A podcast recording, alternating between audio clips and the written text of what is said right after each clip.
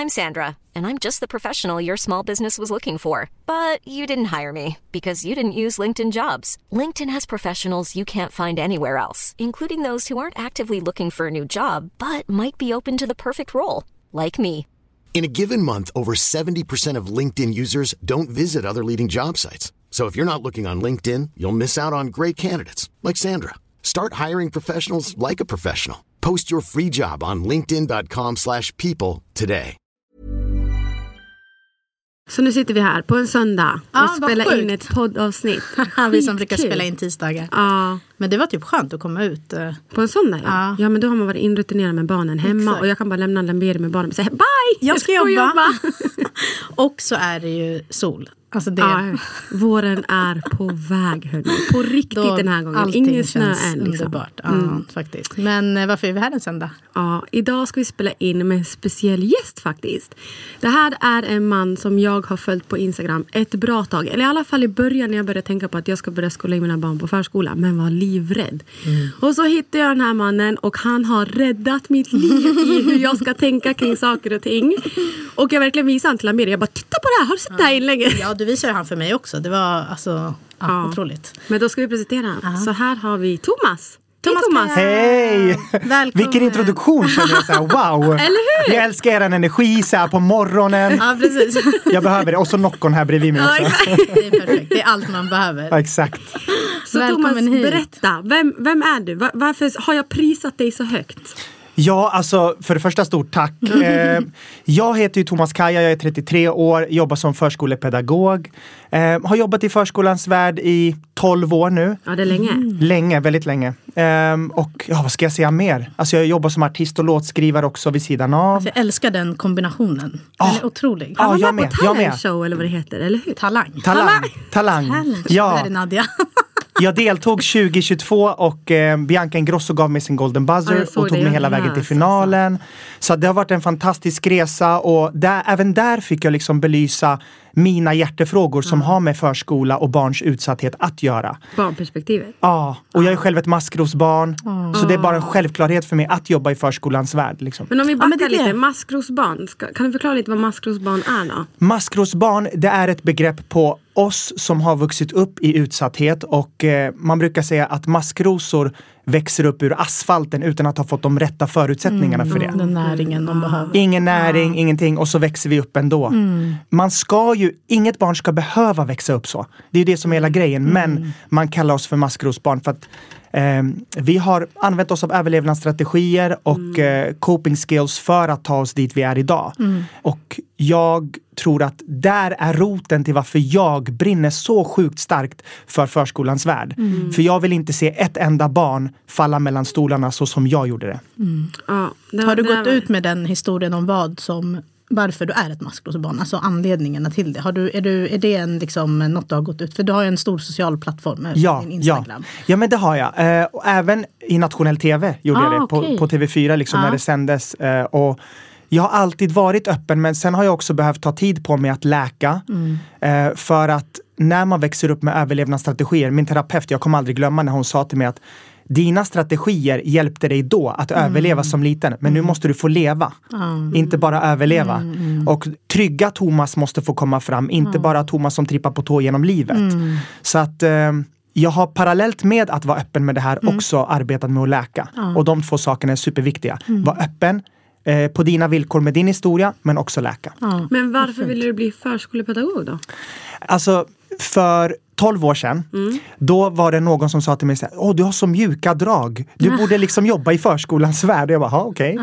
eh, och är det det som krävs för att jobba i förskolans värld? Jaha, inget annat, okej. Du bara, ja, då söker jag dit. Exakt. Och då, och då knackade jag på en dörr där i Södertälje på en förskola och bara hej hej, behöver ni liksom vikarier? Jag hade ingen utbildning whatsoever. Och jag fick ett jobb där och började skala frukt och byta blöjor och bara är det det här förskolans värld handlar om? Och sen när jag jobbade där en längre period bara det är ju så mycket mer, alltså vi utbildar barn. Eh, förskola heter det ju och inte dagis för att dagis handlar om omsorg Ah, nu, nu svider det! Ja, Svider det i dig nu? Alltså, vet Ah. du, jag, jag typ, i och med när jag var liten så sa ju mamma nu ska du gå till dagis. Så jag har ju sagt det. Och sen så har jag nu på senare tid börjat lära mig att säga, Nadja det heter faktiskt förskola. Jag bara, Ah. men varför? Och jag har hört det från mina småsyskon. Det heter inte dagis, det heter förskola. Jag bara, förlåt. Barn är jätteduktiga på att säga. De är Ja. Det är för att superbra! de vet ju inget annat. Nej. Vi är uppvuxna Men jag, jag tänker så här Nadja, från mig kommer du få jättemycket förståelse. Alltså jag, jag är tydlig med att det heter förskola, Mm. men jag prackar inte på folk. Exakt. Men som ni vet nu när ni lyssnar, det heter banne med förskola. Så nu skiter vi i det här med dagis. Inte bara förskola, banne mig förskola! Ja exakt, En banne annan med sak som de vet är att de lyssnar på Trippel Espresso med mig Adja. Och med mig Nadja. Thomas! Hej!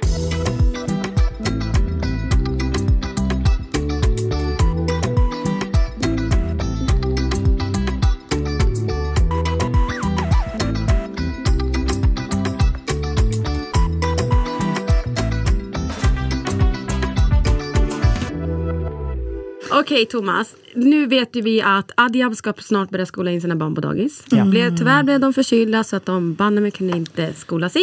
Nej, Jättetråkigt för dig upp Adiab. det lite. Ja, Ja. Jag vet hur mycket du ser fram Men emot jag, det. ja, exakt. Ja, men det är lugnt. Vi, jag kände att så här, det är bättre att de är friska och får gå. Liksom. För det var flera som sa, bara, men hur länge har de varit sjuka? Det kanske går att skicka dem Mm. ändå. Du vet när det bara rinner snor.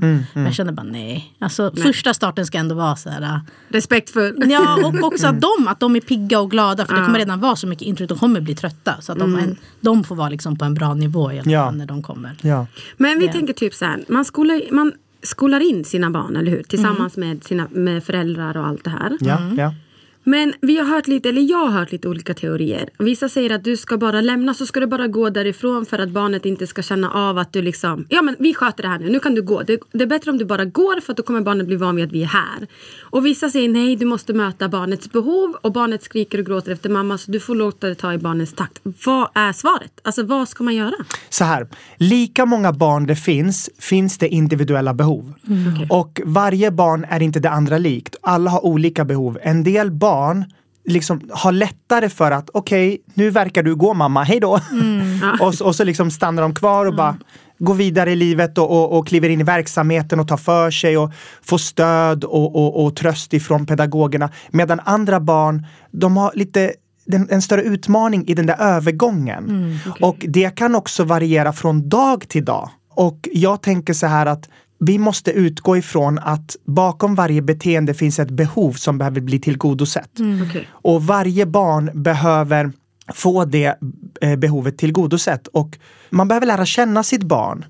Och man behöver också under introduktionen eh, för introduktionen är ju föräldraaktiv och då tänker man att föräldern ska vara där på plats. Och eh, vi som pedagoger vill jättegärna veta ni som föräldrar som känner ert barn, eh, vad behöver vi tänka på? Vilka intressen har ditt barn? Vilka önskemål har ditt barn? Introduktionen är så viktig, eller inskolningen som en del kallar det. Det tyckte jag var jättefint för vi fick som en, eh, ett blad att skriva för varje barn. Så här, vad är, Ja. alltså, beskriv den. Ja. Vad, eller beskriv, alltså, jag skulle beskriva mina tjejer och så här, vad tycker de om? Är det något speciellt som vi ska tänka på? Är det något visst beteende som de har? Som man, det var Ja. så fint för jag fick också sätta mig ner och bara, åh gud vad... Alltså, ja men här, precis. Beskriva dem och och jag sättet. tänker så här, hur, hur funkar vi vuxna? Ibland har vi separationsångest. Mm. Vill man att personen ska lämna oss då?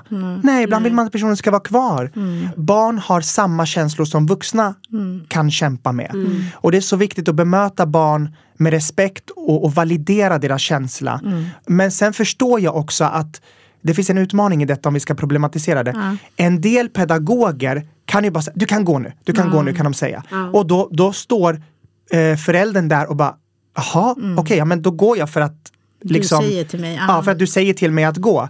Och där är det så viktigt i inskolningen, eller introduktionen, att pedagogen delger dig eh, vilka förväntningar vi har och du delger oss vilka förväntningar du har. Så att man inte trampar på varandras fötter. Och framförallt inte barnets fötter. För barnet är ju centrum, barnet är det viktigaste. Och eh, jag tror inte på, vad ska man säga, ett förhållningssätt där man ser att barnet är jätteledsen och så tänker man, ah, men jag, jag drar, jag gittar. Och så får barnet Nej, lära sig Nej, det, att där funkar ju inte. Det är. Men Det jag, tänker att, en men jag tycker att det är så svårt då som förälder, för nu sätter jag ju mig, att om förskolepedagogen säger till mig, jag ser att mitt barn är ledsen och gråter. Alltså jag tänker att ibland så går, ibland har jag hört att så här, men ibland måste man bryta och vara så här att barn är ledsna ibland när man går. Men att det blir lugnt när de Eh, ja, men efter några minuter så är de liksom glada och leker och sen de, har de liksom glömt att det är en... Hur, hur förhåller man sig till det? Du sa något jätteintressant där. Ibland måste man bryta sa du. Det finns en så här oskriven regel ibland att man måste bryta. Och den finns liksom i många av oss. Och jag tänker så här, problemet som jag ser i samhället är att vi på något sätt som vuxna ibland avgör mängden och längden av ett barns gråt. Och så ska vi liksom bestämma sig, ah, nu har du gråtit i två minuter, ah, men tre minuter, nej det blir för mycket. Så nu stoppar vi här. Och jag tycker inte det är ett, att validera, det är att villkora snarare ett barns känslor. Du får ha dina känslor, men bara under en Den viss period. Ja. För att det är, sen blir det obekvämt för mig och för oss som vuxna. Och jag tycker inte vi ska se det på det sättet utan barnet måste få, jag tänker så här, som förälder, gör lite utrymme att stanna kvar lite extra. Man När- får göra det. Kan man säga det? Vi ser om jag skulle gå och lämna till exempel Kelia nu, mitt stora hjärtebarn om man säger så.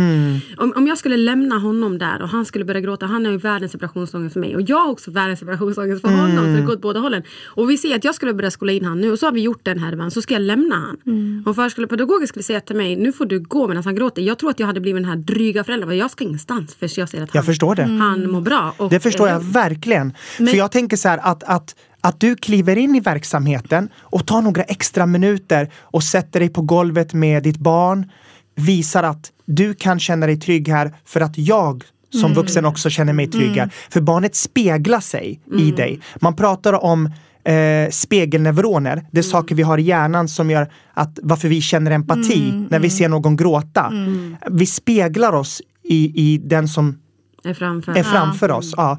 Och om, ba, om det barnet speglar sig i är en, en förälder som bara, nu drar jag när, du, när du är som mest ledsen. Det är inte så, det är inte klokt tycker jag. Nej, och jag, men jag förstår också den biten att man Alltså jag tycker 100% att man ska avvara några minuter. Jag vet inte, nu, har inte vi haft, nu har inte vi haft våra barn på förskola så jag vet inte hur enkelt det är i, alla, i en stressiga vardag där alla ska iväg och det är alltid någonting. Man kanske har fler barn, någon ska iväg till skolan, man börjar med förskolan. Du vet, det finns ju en verklighet också som inte är lika... Alltså det, det här är liksom en idealbild som är otrolig och den vill man liksom ge varje barn. Det skulle vara otroligt. Jag skulle vilja stanna hela dagen och bara säga lek du, jag sitter här och tar min kaffe. Ja. Men jag tänk, för jag såg, när jag jobbade, jag jobbade på um, en skola med sexåringar. Så det var ju liksom, då hade de börjat i en ny, ny värld liksom också. Så det blev också en typ av separationsångest från föräldrarna. Det är en ny skola och det är lite större, det är mer, fler människor. Men då kommer jag ihåg att det var så tydligt för mig, och jag vet inte om det här bara är min egen erfarenhet, men vissa barn var väldigt så oroliga. De behövde stå vid fönstren. Och det, alltså inte bara det, alltså inte bara det, men det var ett tydligt tecken. Stå vid fönstret, vinka till föräldern. Men att föräldern också var så här, ska du ställa dig vid fönstret? Alltså jag kommer ihåg ett specifikt barn så tydligt och henne, hans mamma. Hon var så ska du ställa dig vid fönstret? Och han kunde vara lite så här, var redo att springa in och leka. Men då blev ju han så här, ja men det är klart jag ska ställa mig vid fönstret och vinka till mamma. Fast han kanske inte ens hade det, att hon lite ja. la över sin oro och sin separationsångest. Fast till sitt barn. Till sitt liksom. barn. Det diket finns ju också. Att, eh, jag, jag brukar säga att oftast är det inte bara barnen vi skolar in, det är vårdnadshavarna också. För det är ju någon sorts liten så här skola som ni också går i. Eh, och där får man ju hålla koll på så här, vad är det jag för över Mm. på mitt barn? Är det, är det mitt behov av att liksom få trygghet eller är det barnets behov? Exakt. Men sen tänker jag också att det beror på vilken ålder barnet är i. För Mm. att en del barn är ju språkstarkare än andra och har språket. Och kan, där kan du fråga, vad önskar du från mig nu när jag ska Lämna dig. lämna Ja, dig? Men sen har du ettåringar som kanske inte alls har språket.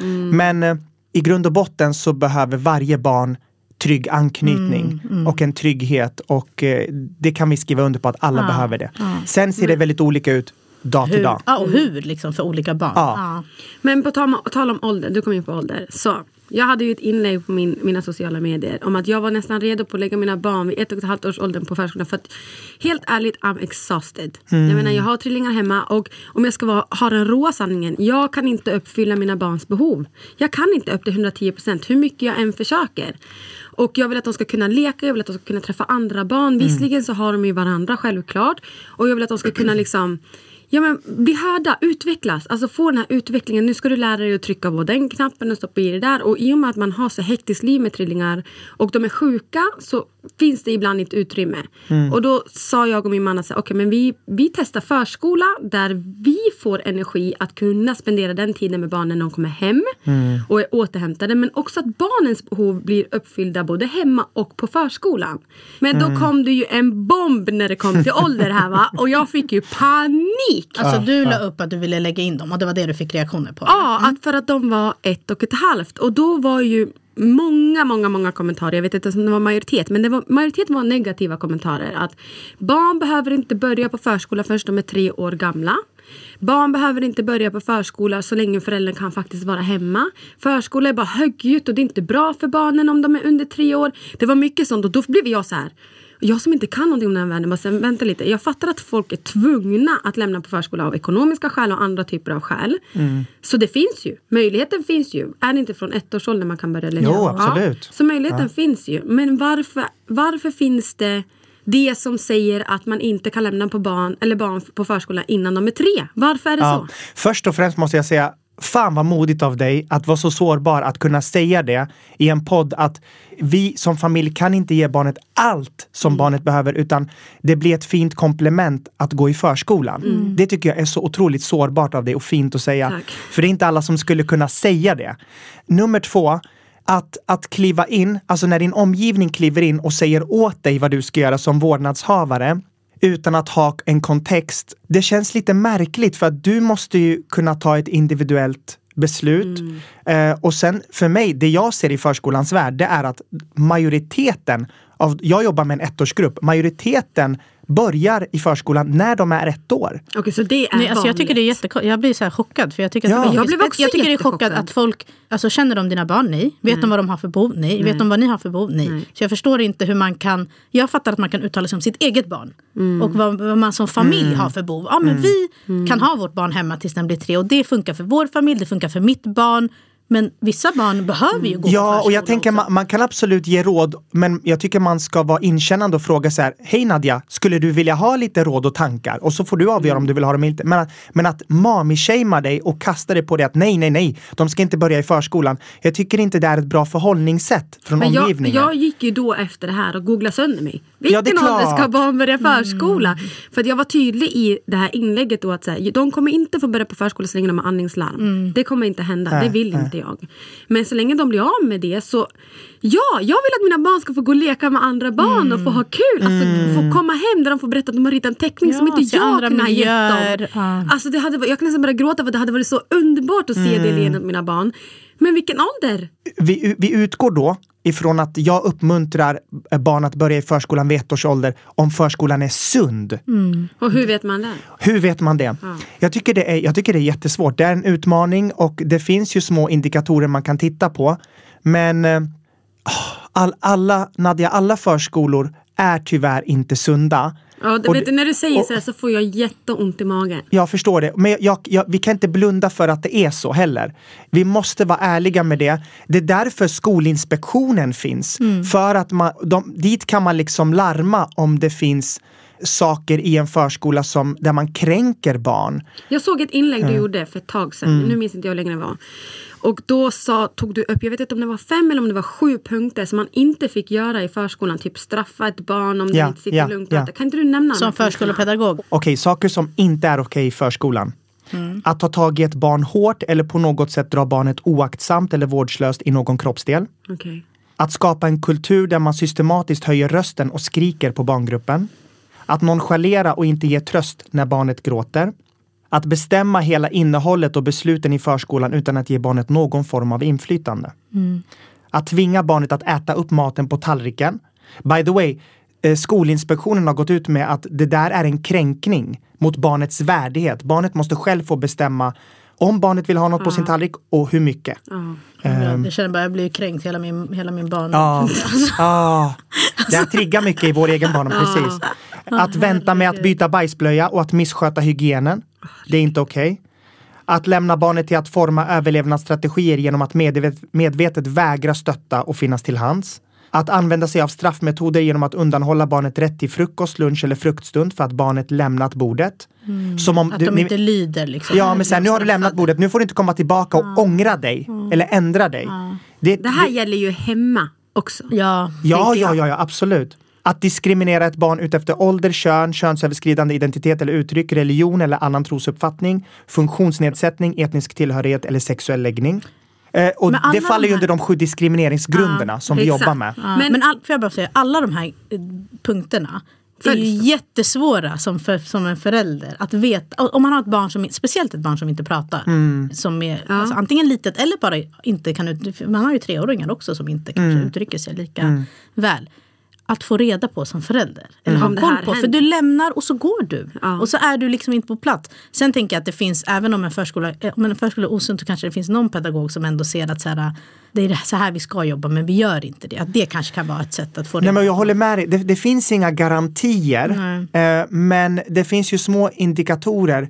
Jag tänker att det allra första mötet man har på förskolan, Typ magkänslan eller? magkänslan, jag skulle också säga Våga ställ frågor. Oftast, många vårdnadshavare, de tänker att dit ska jag första tillfället för att få massa information. Mm. Men våga dissekera, våga ifrågasätta, våga ställ frågor. Men jag tyckte det var så svårt Men att man ställa för vilka frå- frågor. Vad, vilka frågor. För att jag tror att man kommer dit som en andragångsförälder, alltså om man har fått ett syskon. Mm. Men för, som förstagångsförälder, för vi var där med en, när vi hade visning, då var vi där med en annan förälder Mm. som hade barn sedan tidigare på förskolan. Och hon hade jättebra frågor, så vi hakade på dem. Vi bara, ja det där var bra, det där. men jag hade aldrig Mm. ställt de frågorna. En indikator är till exempel, pratar man om barnen, eller, alltså över barnets huvud eller med barnet? Okej. Eh, har man ett inkluderande arbetssätt? Alltså barnsyn, det kan låta så skevt, det kan låta så, så här svårt att flummigt, det är lite flummigt och svårt att greppa tag om. Men det finns indikatorer, till exempel hur man pratar till barn Mm. och inte prata om dem.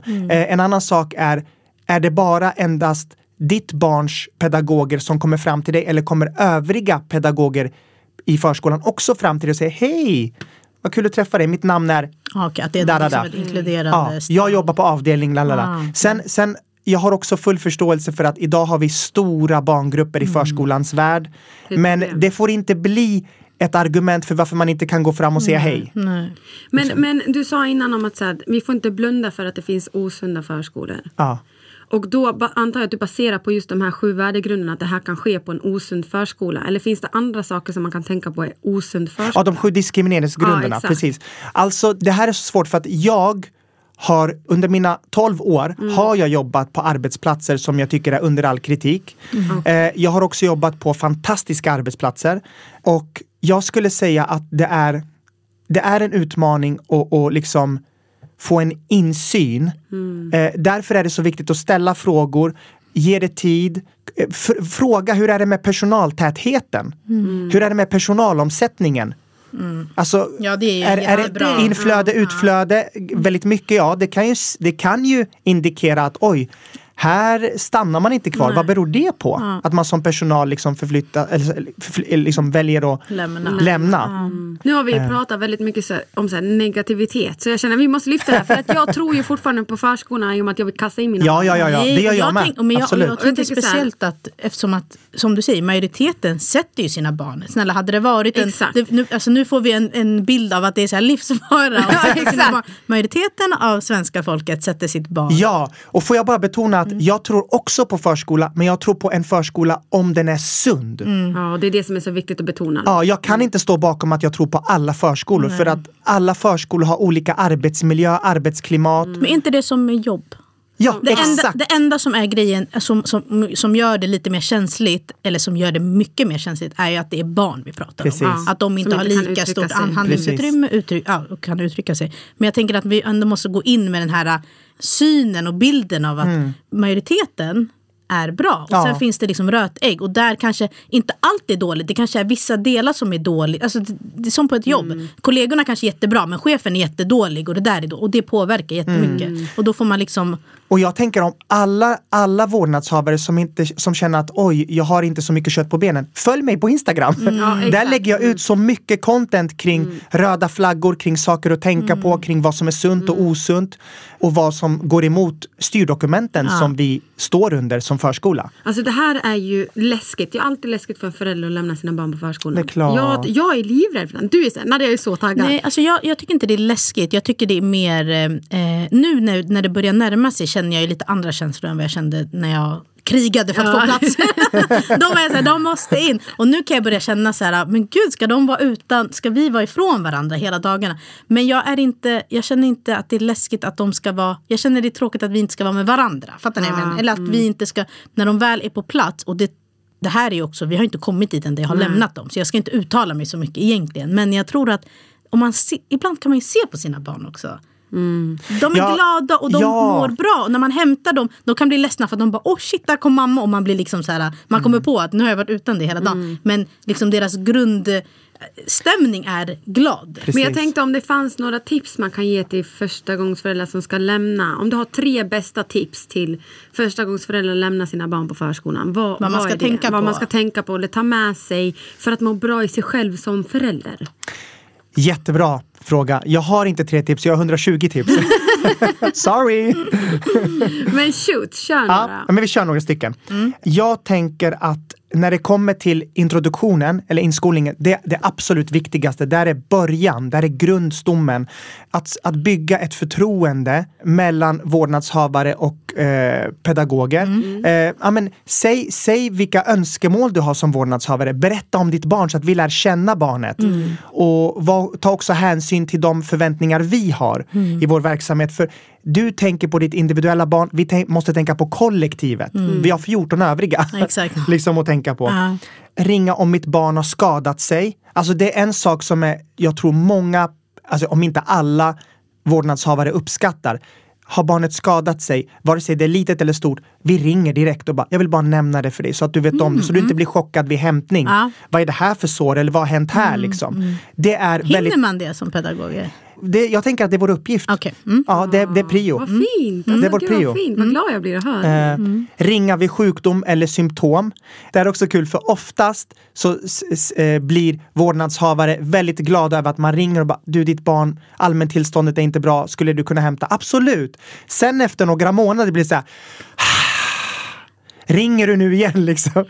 Och, och det Man har hört stor, så många historier om Ja det. men det är en stor utmaning och eh, vi måste sätta barnets bästa i beaktande liksom. Och, Mm. och det, det är ett annat tempo i förskolan än vad det är i hemmiljön. Mm. Så är det ju bara. Och barnet har rätt till vila och återhämtning. Jag tror att jag kommer vara den här lilla oroliga föräldern i början, de början, första veckorna.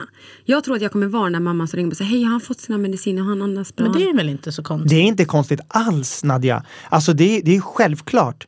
Jag, jag har mött jättemånga vårdnadshavare som dag tre eller dag fyra av inskolningen står och gråter. Och då, då kramar jag om dem och säger att jag, jag kan inte ens ana vad du känner just nu. Men att man bara, följ med mig, vill du ha en kopp te, en kopp kaffe i personalrummet? Alltså relationsbygge, det finns ingen mall för hur det ska ske. Och förtroende, det byggs med tiden genom små, små handlingar från bådas håll. För att det ska funka för barnets bästa. Men du sa innan att så här, ja, men ni ringer in och berättar om barnet är sjukt och det kallas ju vabbradio av en anledning och etc. Det finns ju många föräldrar som lägger upp och säger åh shit nu måste jag vabba igen. Vilket kan jag tycka är så här provocerande. Men var glad över att vi kan vabba i Sverige. Ja, tack. Det ska vi verkligen vara tacksamma över. Ja. Alltså jag menar om de skulle ringa till mig och säga Kela mår inte bra eller Litea mår inte bra. Då, då jag hade absolut, jag, för man känner som förälder att man kan alltid ta hand om sitt barn bäst. Så känner man. Och det är klart att jag kan ge mitt barn omsorg då och vabba. Jag skiter fullständigt i mitt jobb. Mina barn kommer först. Sen förstår jag att man ibland som förälder blir så trött att man bara vill ha en distans från familjelivet och bara kunna prata med vuxna människor runt omkring om någonting annat och kanske det som gör att det är jobbigt att vabba. Men om man byter perspektiv lite grann, om byter inställning och tänker att så här, men gud, jag fick vabba, mitt barn behöver mig. Då blir det ju lättare att vabba tänker jag. Men nu är inte jag hamnat där så jag kanske inte får uttrycka mig på det sättet. Men det finns ju det föräldrar som då klagar på att så, shit jag måste vabba. Det finns folk som säger att vi vabbar alldeles för mycket i Sverige. Och det var en artikel som du också gjorde motargument på. Ja, precis. Vad tycker du om vabb? Alltså så här, om vi pratar om artikeln, det var ju en artikel som Kajsa Dovstad skrev. Jag tror att hon är läkare i Timbro kommun. Och eh, då gick hon ut i Aftonbladet, har jag för mig, med att det vabbas alldeles för mycket i Sverige och att eh, Försäkringskassan hade tagit ut statistik kring vab i den kommunen och sett att vabbandet hade ökat med 45 eller 49 procent. Eh, och att eh, antalet utbetalda vabbdagar har ökat. Och jag bara, men det är ju inte konstigt, vi har haft en pandemi. Ja, jag menar klimatet förändras hela tiden. Bara Ja. den här säsongen, folk har haft alla möjliga virus samtidigt. Ja, och då skrev jag en motdebattartikel som också publicerades och fick jättefin respons. För att jag tycker att i Sverige Alltså fan vad vi ska vara glada att vi har vab-möjligheten. Jag hörde att någon, någon av mina följare sa något om hur det är i, i Finland och i Danmark och jag blev chockad. Det är något så här poängsystem. Åh Man, man ger dig en liten morot om du vabbar mindre. Jag, vet- jag kommer inte ihåg om det var Finland eller Danmark och sen Ja men det är ju helt galet. Barnet har rätt till vila, man glömmer att ta barnperspektivet. Exakt, det var det jag tänkte på. Sen finns det rötägg, alltså, tyvärr i förskolans värld som jag har hört, jag har aldrig varit med om det själv, men som ringer bara för att man vill ha en mindre barngrupp och ringer hem ett barn. Men det är absolut inte okej, det är inte en del av Va, vårt vänta, uppdrag. vänta, vänta, vänta, stanna. Menar du att förskolepedagoger ringer då och skickar hem sina barn för att de vill ha mindre förskolegrupp? Men Ja. om de märker Ja. att de är lite snoriga, de kanske inte är, det kanske inte är tillräckligt Nej, men för att de ska alltså- bli hemskickade. Men det är så här, nu, idag har vi en stor grupp, det kanske är någon som är borta eller någonting och då bara, vi ringer hem. Du, Ja men en, en, jag har hört, alltså jag, jag har ju jag har 19 000 följare på Instagram och snart 50 på TikTok och jag får konstant meddelanden om folk som beskriver kollegor utan att nämna liksom så här namn eller arbetsplats. Som beskriver kollegor som har ringt hem och sagt åh vad skönt, nu, nu är det liksom, nu är det Men en mindre hur grupp. kan det här vara tillåtet? Har man inte Det andra inte kollegor som säger ifrån då? Bara, varför ringde du? Det, det, fort, det, det kvarstår för att det finns en tystnadskultur. Ja, jag tänkte precis komma till Och jag känner att där måste man bara stopp, stopp, stopp, stopp, stopp. Vi ringer inte hem ett barn för att slippa barnet eller för att, alltså det där är under all kritik. Det ska inte ens finnas, den intentionen ska inte finnas i förskolans värld. Så vad är De, de som gör så gör det svårt för oss som har rena motiv i varför vi ringer. Ja, De, för, de försvårar liksom synen på oss som faktiskt gör det av all välmening och välvilja. Ja. Alltså jag tänker bara, alltså för mig, jag tycker alla de här frågorna, jag kanske kommer komma om en månad när de har börjat och bara... Tom, vi behöver ha det igen. Men jag menar bara, jag fattar inte. Om, om vi som föräldrar har respekt och tänker att pedagogerna gör sitt bästa, sen kanske inte alltid är så, då får man hantera den situationen. Och att pedagoger tänker, de här föräldrarna gör sitt bästa och om man upp, ser någon, någonting som tyder på att de inte gör det, då har man den diskussionen och den dialogen. Att man bara alltid försöker se det ur ett så här vi alla ska samsas och göra det bästa för barnet. Och För att man tror gott om varandra. Exakt, att man inte tror att du, om en förälder inte kommer efter, alltså om det dröjer att den inte kommer från jobbet.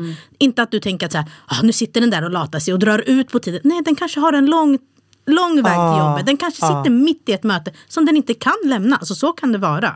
Ja. Alltså att man som, både som pedagog och förälder tänker att precis som du sa, man tror gott om den andra, alltså parten. Att de alla gör sitt bästa. Och jag tror att ha det här relationella perspek- perspektivet och ha en empati för att så här, om du som vårdnadshavare triggas av något eller reagerar, kan det vara någon tidigare erfarenhet Ja. som du det har är i inte ba- något personligt mot mig. Ja. Något tidigare du har i bagaget som dyker upp nu. Och där, just därför, tillbaka till det här med inskolning, därför är det så viktigt redan då att stadfästa så här, vad har vi för förväntningar på varandra så att man inte trampar på varandras tå.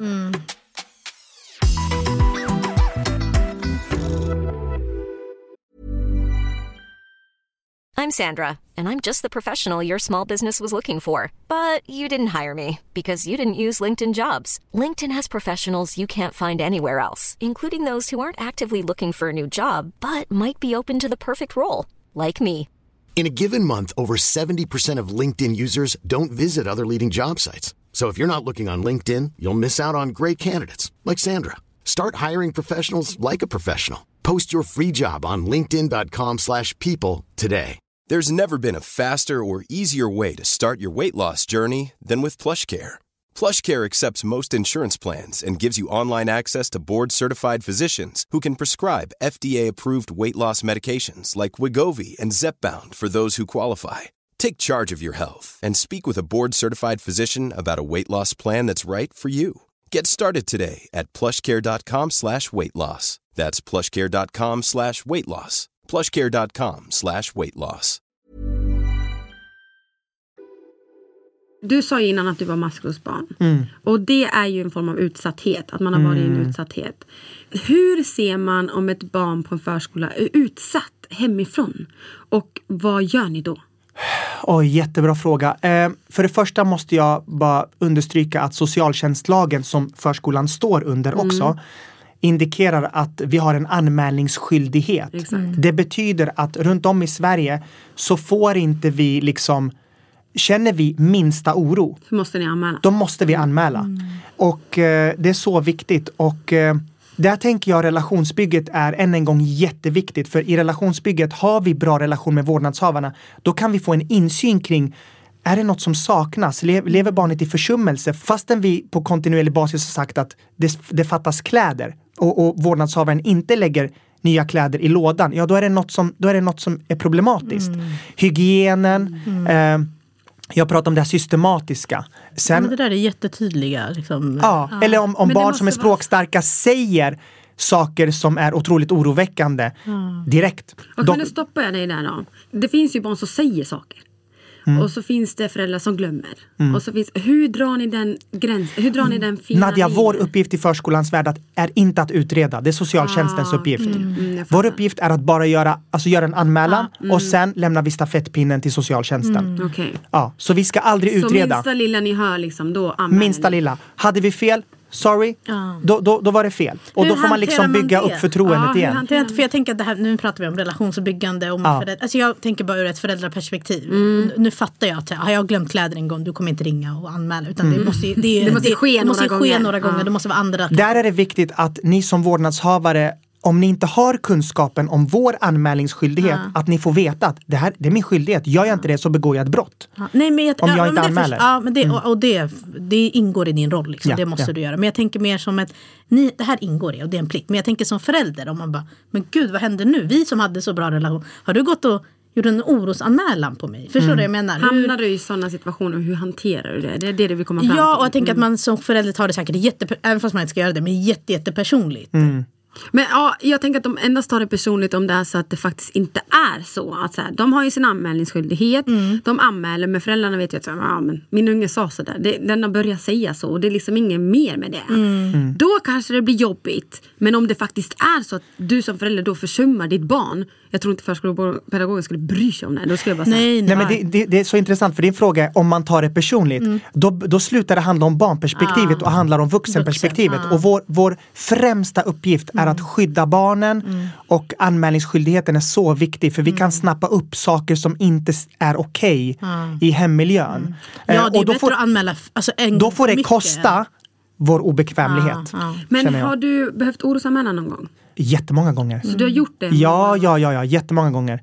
Och det är, det är otroligt jobbigt. Men också, jag är glad att jag gjorde det. För att ingen gjorde det på mig när jag var liten. Och du behövde det? Ja, flera gånger behövde liksom, jag hade önskat att socialtjänsten hade klivit in. När jag var 17, då tog jag tag i det själv och gick till socialtjänsten. De skickade en handläggare som kom hem till oss och sa, hej, mamma och pappa här, Thomas, eran son tycker att, han säger att du som pappa slår ett hål i dörren och blodet sprutar och du dricker eh, dig full och han bär dig till sängen och ni skriker på Thomas. Stämmer det?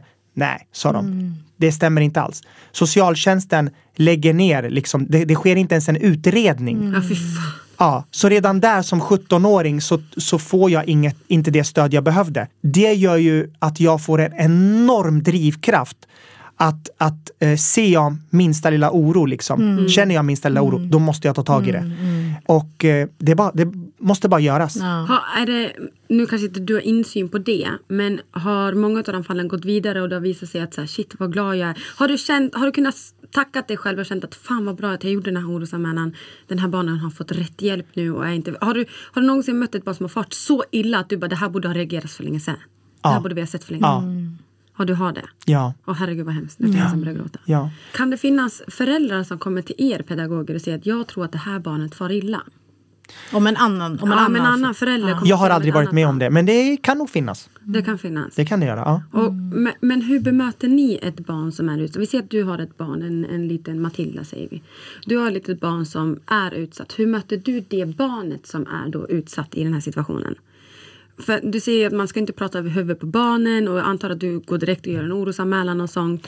Har Ja. ni någon form av skyldighet att försöka kommunicera med barn när det kommer till att säga nu kommer det här hända? Kan det hända att socialtjänsten kommer att hämta direkt från förskola ibland? För att man vet att socialtjänsten kommer ibland hem till föräldrar och bara nu kommer vi och plockar utan att säga någonting. Kan det hända på förskolan också? Alltså så här, när, när det kommer till orosanmälningar, det finns två lägen vi inte får prata med vårdnadshavaren. Och det är när det handlar om våld, en misstanke om våld, eh, eller eh, något av sexuell karaktär. Då måste vi, det är bara liksom, vi får inte ens prata, vi får inte ens prata med vårdnadshavarna för Nej. det kan påverka Exakt, utredningen. Exakt. Eh, och jag menar, vi har ju är, barnet språkstarkt?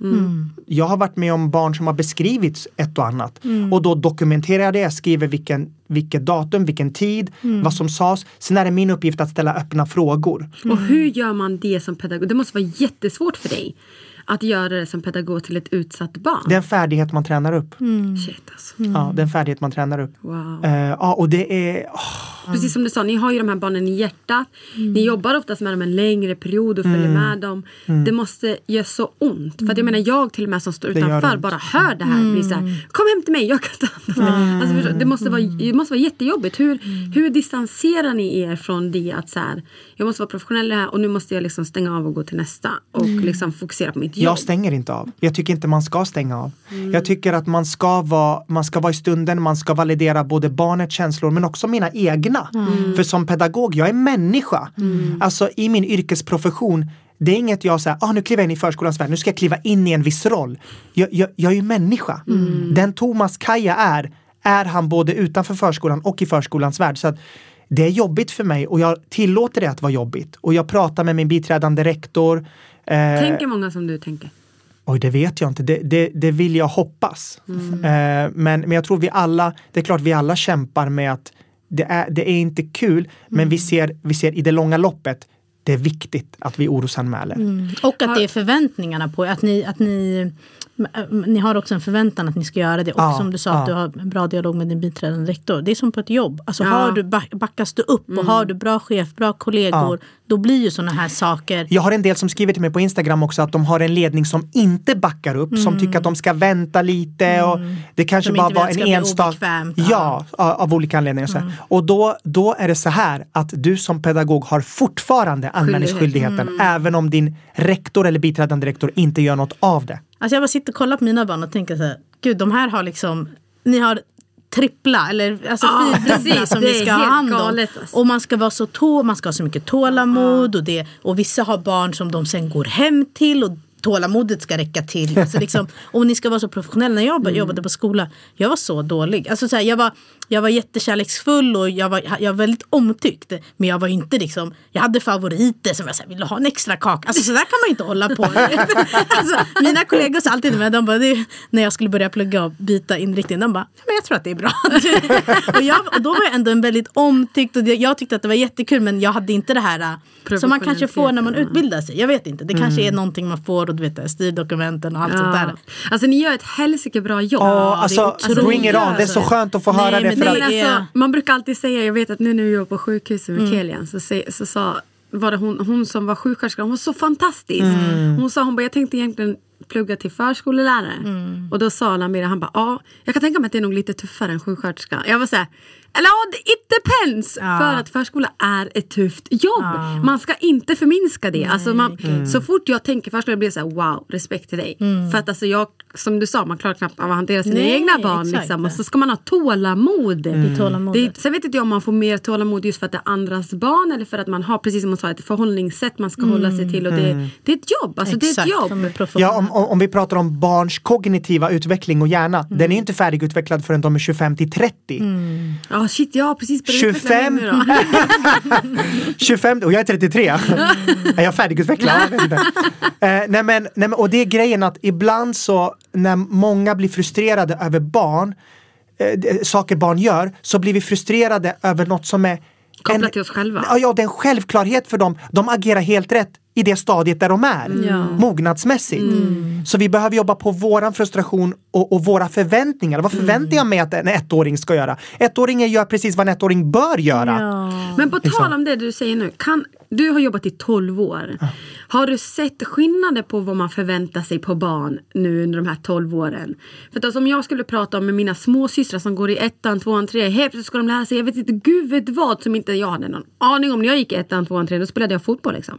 Alltså att det är större Att, är det krav, större eller? krav på barnen idag än vad det var förr? Det är det. Det är det. Det är är det, det, bra absolut. eller dåligt? Oj, det här var en riktigt bra fråga. För att som en äldre generation, om jag får kalla mig det nu då. som en äldre generation så blir man ju nästan rädd. Eller men förstår du? Man blir så här, men gud, men vänta lite, ska barnen hålla klara det här? Hur kan man förvänta sig det? Och ja, det blir lite så jag tror att det är många som tänker på det. Som jag- lyssnar jag nu också. tycker- så här, jag vet- ja. Hur mycket krav får man sätta på ett barn egentligen? Och har läroplanen, vad jag nu ska kalla har den gått för fort fram? Kan barn klara av allt det där som de ska klara idag? Det jag älskar med läroplanen är att det står att vi ska erbjuda. Inte liksom trycka in något eller liksom, så det bara erbjuda. Bara erbjuda. Och eh, ja, jag kan absolut tycka att vi lever i ett samhälle som är otroligt fokuserat på kunskapsintag. Något jag också tycker vi saknar ibland i samhället rent så generellt, inte bara förskolan, det är att vi, vi försöker ge barnen ett starkt självförtroende, men vi glömmer att ge dem en stark självkänsla.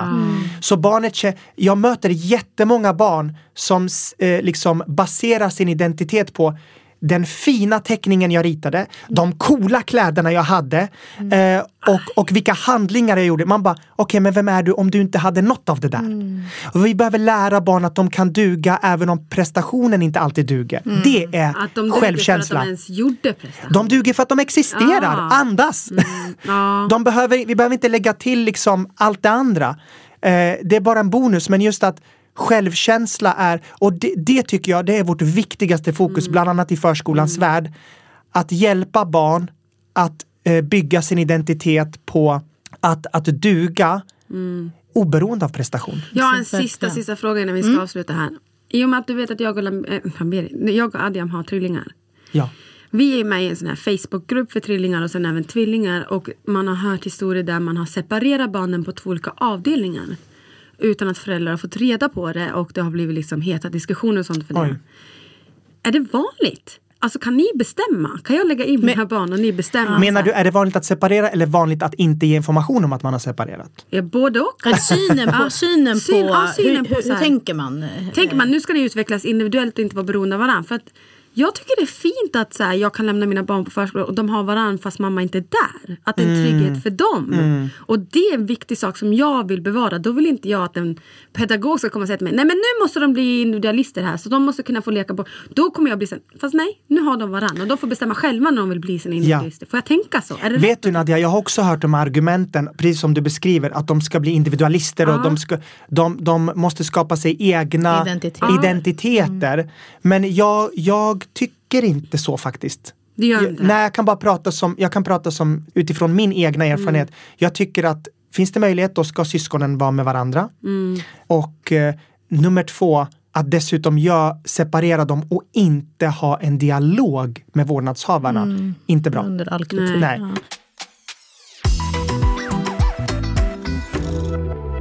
Jättebra. Ah, gud, jag har fått så mycket så- insikter. Ja, jag på med. riktigt Så alltså. mycket Jag har verkligen varit... Ja, jätteroligt. Alltså jag känner mig mycket typ Även fast vi har pratat om problematiska saker i förskolan men känner jag mig ändå fortfarande ändå trygg av att höra vad du säger och hur ni jobbar Ja. för att kunna lämna mina barn till förskolan. Oavsett om de är ett och ett halvt eller inte eller om de är tre verkligen, liksom. Alltså. Ja, herregud. Och Ja, jag, kan, jag kan känna så här också, jag, jag, jag vägrar sitta här i, i ett poddavsnitt och bara ge alla fantastiska saker. Ah, när det inte egentligen är så. Ja, utan Då är det att blunda för problemen. exakt. Och Och vi jag måste tycker du våga är så prata. viktig Tom, som lyfter det. För att, som du sa med tystnadskulturen, det här är så viktigt att punktera. Att du bryter ju den. Ja, Och jag vet att det förmodligen har gett dig konsekvenser av att du har bytt den. Alltså det brutit den. Att det har varit ja. jobbigt för dig och Absolut. utmanande för dig. För att ingen tycker om människor som bryter tystnaden. Punkt. Så är det. Det vet vi om. Och man får kollegor emot sig och man kan få chefer och ledningar och allt möjligt emot sig. Så jag måste ändå säga att det är jävligt modigt, starkt av dig att du lyfter barnens röst. S- Alltså det, det, Så det är viktigt för precis det barnen. du gör. jag fick gåshud när du sa det. du lyfter inte bara verksamhetens röst eller organisationen och ledningen och lagarna. Du lyfter Nej, men du våra är barnens barns röst. Ja. Och det är A och O för oss att veta att du gör det. Och jag hoppas över botten av mitt hjärta att det finns fler som dig som lyfter barnens röst, som jobbar i den här verksamheten där de faktiskt jobbar med barn. Jag tycker vi avslutar med det. Det var fantastiskt. Ja. Alltså, det var Tack så jättebra. och jättemycket. tack för att du ville komma. Alltså, det är, vi kommer säkert bjuda in dig någon till. Ja, Tack att när de, har, ha när de har gått ett tag och vi bara, vi, vad ska Thomas vi vi behöver dig, vi har hamnat i en Ja, situation men jag, här. älskar, jag älskar den här viben. Nocco blir jag bjuden på här. Det kan inte bli bättre än så. Det kommer, mina börjar snart, din DM kommer vara full. Vad ska jag göra? Shoot, det är bara att skriva. ja, men tack. Tack så jättemycket för att du kom. Ja. Det var jättetrevligt Tack. och jag tror att lyssnarna kommer verkligen uppskatta det här avsnittet och allt du har varit så ärlig om. Verkligen. Vart hittar de dig om de vill eh, fortsätta följa dig? Instagram, Thomas Kaja. Ja. Eh, och sen eh, kallas jag för förskolefnatt på TikTok. Ah, Ja, Förskolefnatt. bra. Ja, jag bara kallade det för det för jag kom inte på något annat namn. Super, då men vet ni vart vi ni lägger kan- upp dig så får de hitta dig lätt. Toppen. Tack. Tusen tack för att du kom. Tack snälla. Tack hörni för att ni lyssnar. Vi hörs igen nästa vecka. Ta hand om er. Ha det bra. Ciao.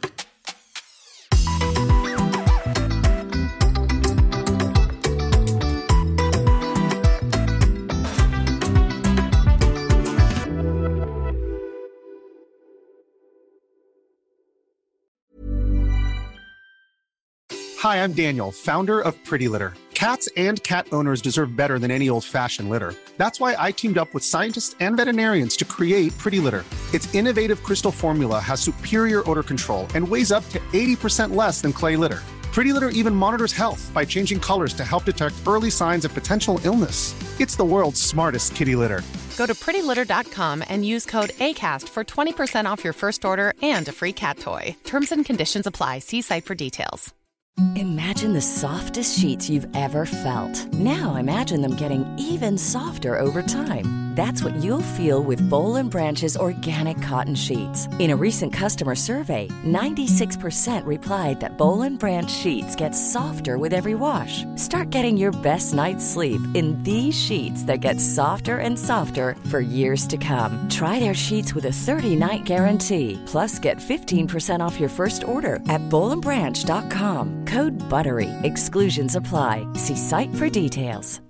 When you make decisions for your company, you look for the no brainers. And if you have a lot of mailing to do, stamps.com is the ultimate no brainer. It streamlines your processes to make your business more efficient, which makes you less busy. Mail checks, invoices, legal documents, and everything you need to keep your business running with stamps.com. Seamlessly connect with every major marketplace and shopping cart. Schedule package pickups and see your cheapest and fastest shipping options from different carriers. With rates up to 89% off USPS and UPS rates. And with the Stamps.com mobile app, you can take care of mailing and shipping wherever you are. Make the same no brainer decision as over 1 million other businesses with Stamps.com. Sign up with Code PROGRAM for a four week trial, plus free postage and a free digital scale. No long term commitments or contracts. That's Stamps.com. Code PROGRAM.